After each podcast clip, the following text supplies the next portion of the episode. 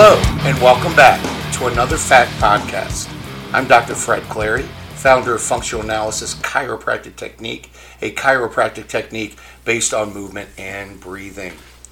Well, happy January 2023 to everyone in the upper Midwest who's listening, being hammered with uh, lots of snow. We have more snow coming, and I have to go out of town. I just you know, sometimes I wonder if I should look at the map and find another state to live. But I, uh, having the kids around during the holidays, I was reminded of something that our current generation, and if you guys follow the podcast, you know I have lots of kids, six, at this time 16, 17, 18, 20, 24, 31, 31, etc., etc., etc. But the current generation has their own vocabulary, and I'm sure every generation has had their own vocabulary. I know we did too. And what I find is one of the terms I really, really want to work on the definition. And that word is frenemy. Frenemy. Friend, enemy. And I remember years ago when I first had heard that, probably from one of my girls coming from home from school saying, "Oh, that person's a frenemy." I actually asked them, what does that mean, frenemy? It's a friend enemy. Now, we all have people in our lives, sometimes connected by our own DNA, relatives, blood relatives. We have friends that are not supportive to our personal success. A friend or a relative that's in good relationship with you is supportive of you as an individual and your individual success and as likewise you'd be supportive of them. That's a friendship. So I thought I would go over some red flags of if you have a frenemy in your life. Now, again, what I'm talking about is someone you should really spend minor time with. And I hate to say it, even if you're related, why? Because if they're not supportive of you, they don't feel your success, if they're always dragging you down, then guess what? Don't spend major time with them. Well, this book says I should. This holy book says I should. No, it doesn't. It doesn't give you a time log for respecting parents or respecting siblings or respecting neighbors, right? So think about it. If you're really being dragged down by a relationship, find one that builds you up. Now, if that friend's giving you advice, hey, don't rob banks, don't knock over the liquor store, you really shouldn't hang out with this person. Maybe that's good subjective critique that's really helping you move forward. So sometimes you got to take a step back. But I want to be talking to the, those people out there that are very introspective and honest and are really looking say, I want a better 2023. And I always say, well, why not start with relationships? Sometimes that's the hardest thing in human nature.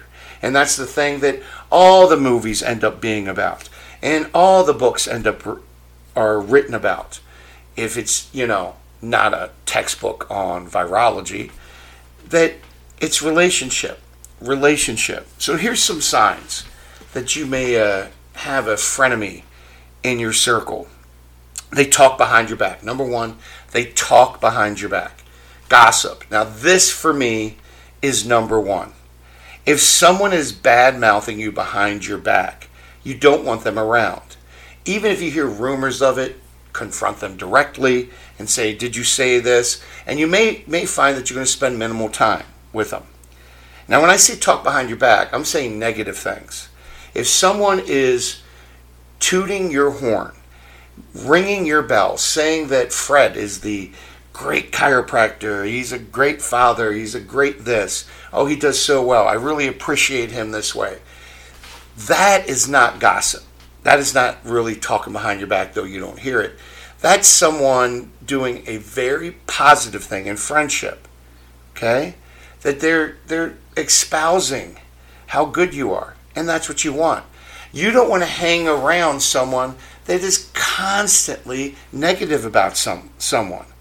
And I'm talking about you know, not being objective. Oh, this person overeats too much, does this. Well, you know what? Don't tell someone else Go talk to the person directly.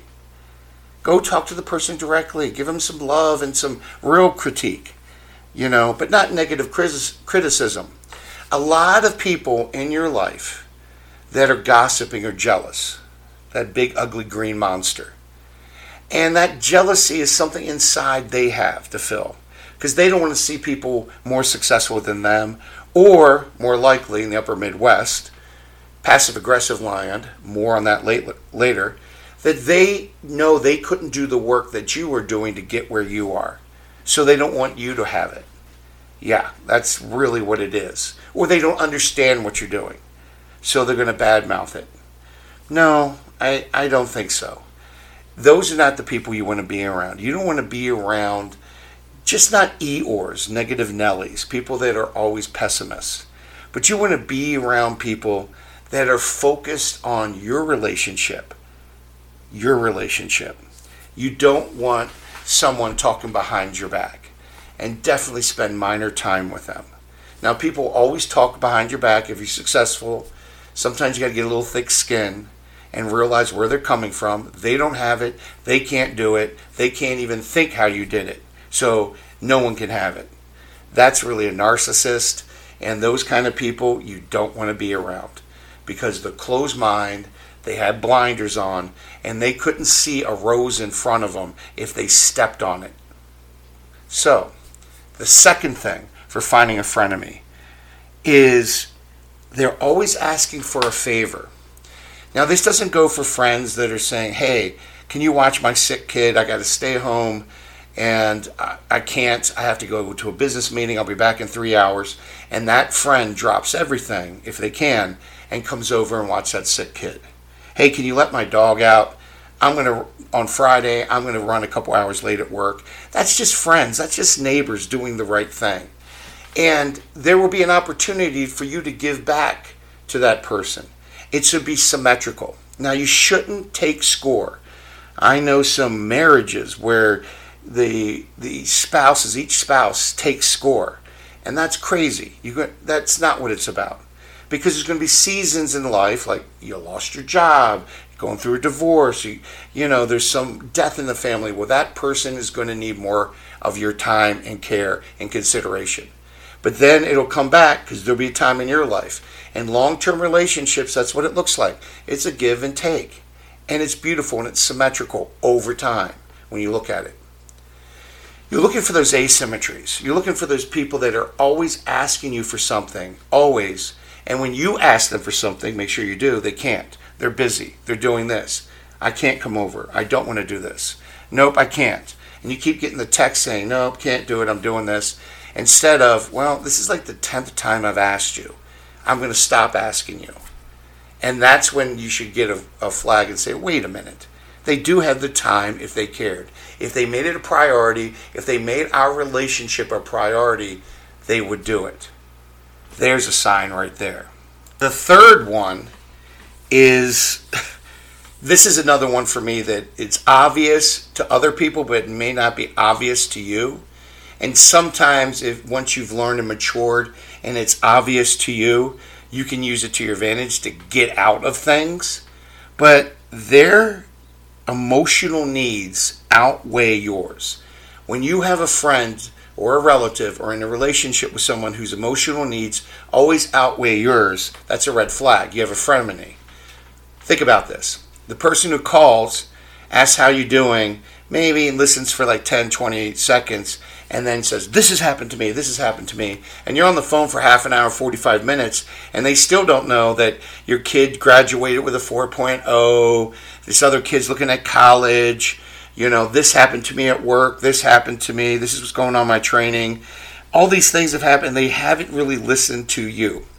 And if you're quiet about those things, you don't hear them asking open end questions and then questions that are directly related to your answers. Well, yeah, you know, my kid's doing pretty good at school. Well, what do you mean? Are they going to college? They're getting good grades? And then, you know, they keep pulling and drawing information out of you. That's a, that's a symmetrical phone call. That's a symmetrical meeting. That's a symmetrical relationship. That get back and forth. That back and forth. Yes, that back and forth is very important.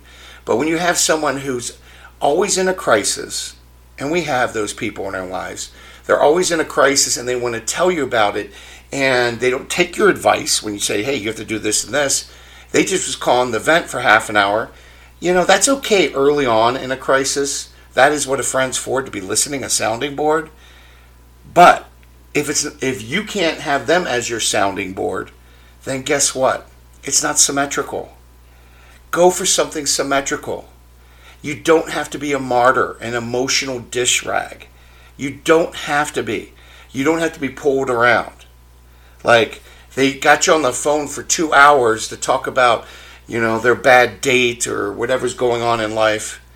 And then you say, hey, give me a call tomorrow at lunchtime. I want to tell you what's going on in my life. They miss it. They don't listen.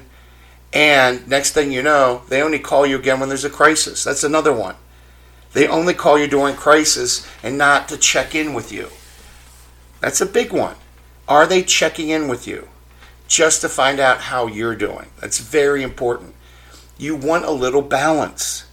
And that's what you want to go for. If your emotional needs don't mean anything to them and you'll be able to tell, guess what? Spend minor time with them. And that's hard because sometimes we go through and say, oh, I really like being with that person. That's okay, but it's going to be toxic eventually. You know? We all like partying on New Year's Eve, but you can't do that seven days a week. It's toxic to your body, mind, and soul. So, guess what? You limit it. You limit that. The fourth thing goes with number three is they only talk about themselves. So we're not talking the call, but they're always, oh yeah, my kid did this and all that. They're tooting their lives horn. They're talking about what they did, what's going on with them, you know, they have the problem. And it's not just positive, it's negative too. You have those people that say, oh, I'm trying to do this and I'm trying to do that. Um, and they're constantly, constantly talking about the positives in their lives, the neutralities in their lives, and the negatives in their lives. Constantly. And sometimes they're just talking to hear their own voice. This is where I said back in number three, you can kind of use it to advantage. If you really don't want to talk to someone like that, you just ask them an open ended question. And they start talking, da da da da da da, half an hour, 45 minutes. And what's amazing, they after that conversation, they say, Oh, I had a great conversation with Fred. I may have said two sentences in 45 minutes. Why? Because I didn't want to talk about myself with someone like that. And I know they're just going to talk about themselves. They actually thought they had a conversation. it's amazing. I have friends in my life who have, have great skills at that. When they really just don't want to deal with a person, but they're in a situation where they have to sit next to them or they have to talk to them, and they ask an open ended question, and the person just goes and goes and goes, and they keep, oh, yeah, that's great. Tell me more about that. Uh huh, uh huh. Really? Tell me more. And half hour, 45 minutes goes by, and guess what? They talked all about themselves. and they don't realize the other person was not involved in that conversation at all. And sometimes that's purposeful. It's like, okay, can, how fast can I get out of this situation? So, yeah, if they only talk about themselves or they only call or text when they're having a problem, they're not calling and texting saying, hey, things are going great, want to check in with you, tell me what's going on in your life. Look for that symmetry. Look for that symmetry. The fifth thing is a big one too. And this is one that I've had in my life and I didn't see the red flag decades ago is when they're not happy about your success or people that you care about success. Hey, this person did this, they lifted this, they graduated with this, they did this, their kids are doing that. Isn't that great? And they're like, oh, you know, just like a grumpy little, you know, troll, like a like an unlucky leprechaun. They're like, ugh, you know, because their lives suck so much, or they think their lives suck so much, and they want it all about them. Remember, Eeyore was a narcissist too. So was Tigger.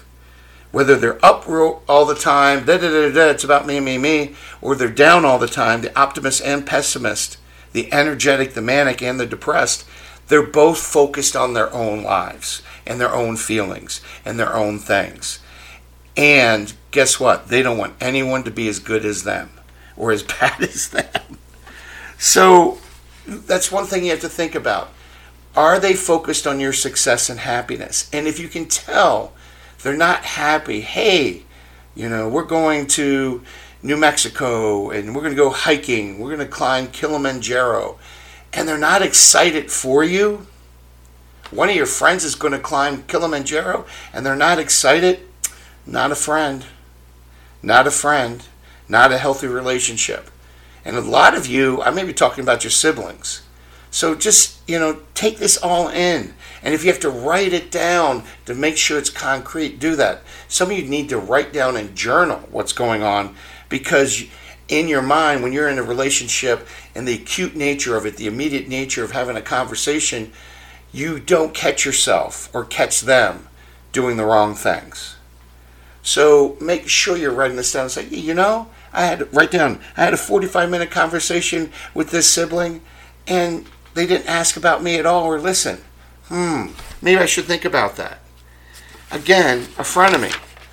Now, the sixth thing is really big, especially in the upper Midwest here passive aggressiveness. Passive aggressiveness. In other words, they act calm, quiet, and almost indirectly when giving a slight right? Oh, you brought that to the party? Oh, I think we have plenty of those. Oh, are you sure you really should go there? Instead of just being direct, hey, do you really like that college? Have you visited it? Have you talked to professors? Do you get a good vibe when you're on campus? No, they'll say, Are you sure you really should go there? Really? And you'll see it all the time, especially in the upper Midwest since I've lived here. I've never seen so much passive aggressive. It's an art form in the upper Midwest. So it took me a while to figure out it's really, they're really not caring. They're trying to pull me back and lower my excitement level about doing X, doing Y, doing Z. Uh, don't hang out with those people. You want friends that can be direct. Your zipper's undone. Your shoes are untied. Have you been to that college? Did you get a good vibe? Oh, yeah, you did. Great. Tell me about it. Oh, wow. They should be excited for you until that you explain the narrative and they're like, oh, I don't think you thought this through. Have you thought through that you have to commute here and here and here? Maybe you need a better car before you do that. Let's go car shopping for you this weekend. Something to think about. And, ready for this? Ready for this? they pass off any criti- any criticism and critiquing as just feedback, harsh criticism. Well, I don't think you could really do that. I've never seen you try that hard before. You can't go back to school. Blah blah blah blah blah. And I'm like, excuse me. I'm trying to get up and psych and try to change my life, and you're not supportive of that. They they pass that as feedback. When they don't know the difference between feedback and hurtful criticism, sorry, that's a frenemy. And again, if you can't say something nice in a nice way and it's not passive aggressive, don't say it. Think about it, reword it, find another way to approach them.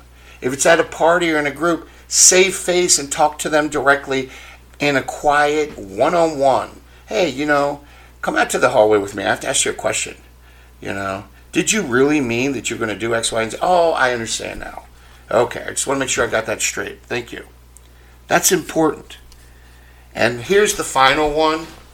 I told you the first couple ones of these are, are real important red flags for me. But the final one is the friendship or the relationship simply just makes you feel bad. Now, if you are such a narcissist that you get around someone who's smarter, better looking, stronger, faster, better at this, more money, more everything than you, and you feel bad about yourself, that's your own issues. And if that's a friend, that's your own issues. You should be celebrating all their success. You should be grateful to have people in your lives. That's another one I look for. Are they grateful? I'm grateful for having them in life.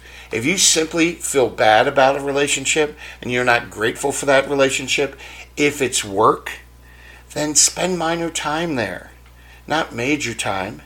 You have to look at that. It's important. A lot of long term relationships would turn out better if everyone did some self inspection and, of course, tried to improve themselves. But also if they removed all the frenemies in their lives. Unless it's your boss or a coworker you're stuck with in the next cubicle, sometimes you cannot, you cannot get these people out of your lives. Then spend minor time with them. You can be very professional with their frenemy. Just the facts. You don't have to expose your life. You can be very minimal with it. And when they do say like a passive aggressive, sarcastic comment, or they, you know, rattle off, you know, you say, hey, I didn't appreciate that comment. You may want to reword it. And that will catch people. And they only want to be caught in public like that once or twice. And they won't talk to you again. Because they're usually embarrassed because they're used to rolling over people like doormats. And you just stop them with comments like that. I don't appreciate what you said. I don't think I heard you correctly because I know you weren't trying to be mean or passive aggressive. I don't think you were. Oh, you were? Okay. Let's limit our conversations and just keep to sticking to work, okay? Have a great day. Now, that sounds like a lot of confrontational tolerance, but it is, and it's honest. And the thing is, you don't have to get upset the next day. You know, you've already said your piece, you set your boundary, you set your wall up, and you're just going to work together. And you'll probably have a better working relationship because that person will start to respect you for having boundaries. That's right. When these frenemies roll over you, they lose respect for you. Respect and love is the basis of all long term relationships. And guess what? These people do not respect you. So if they're talking about you, they're not supportive, if they're always talking about themselves, they don't respect you you could really just put it on mute and go do your laundry and your dishes while they're talking. And they don't even know you're there. They're just talking. If you have those people, frenemy. So, what can you do about all this? Well, if you have relationships you think you want to save, you take them out to dinner, you have coffee, and make it in a good place, and make sure they have an exit and you have an exit. But you just say, hey, look, dude, hey, lady, you know, this is this is not okay. If the relationship is worth it and you think it's long term, then it's worth to have a 15, 20 minute conversation. You don't have to spend hours getting to your point. Say, look, this is going on. I do not like this. I heard this. Oh, I wasn't gossiping, I was talking. I said, I would appreciate if you don't talk about me behind my back at all unless you're singing my praises. It's not okay. It's not normal. It's not normal. If you're talking to someone else, you guys should be talking about each other, not me, unless it's matter of fact. Are you going to Fred's party? Are you coming to Fred's event? That's about it. You, unless you're singing my praises, I don't want to hear gossip.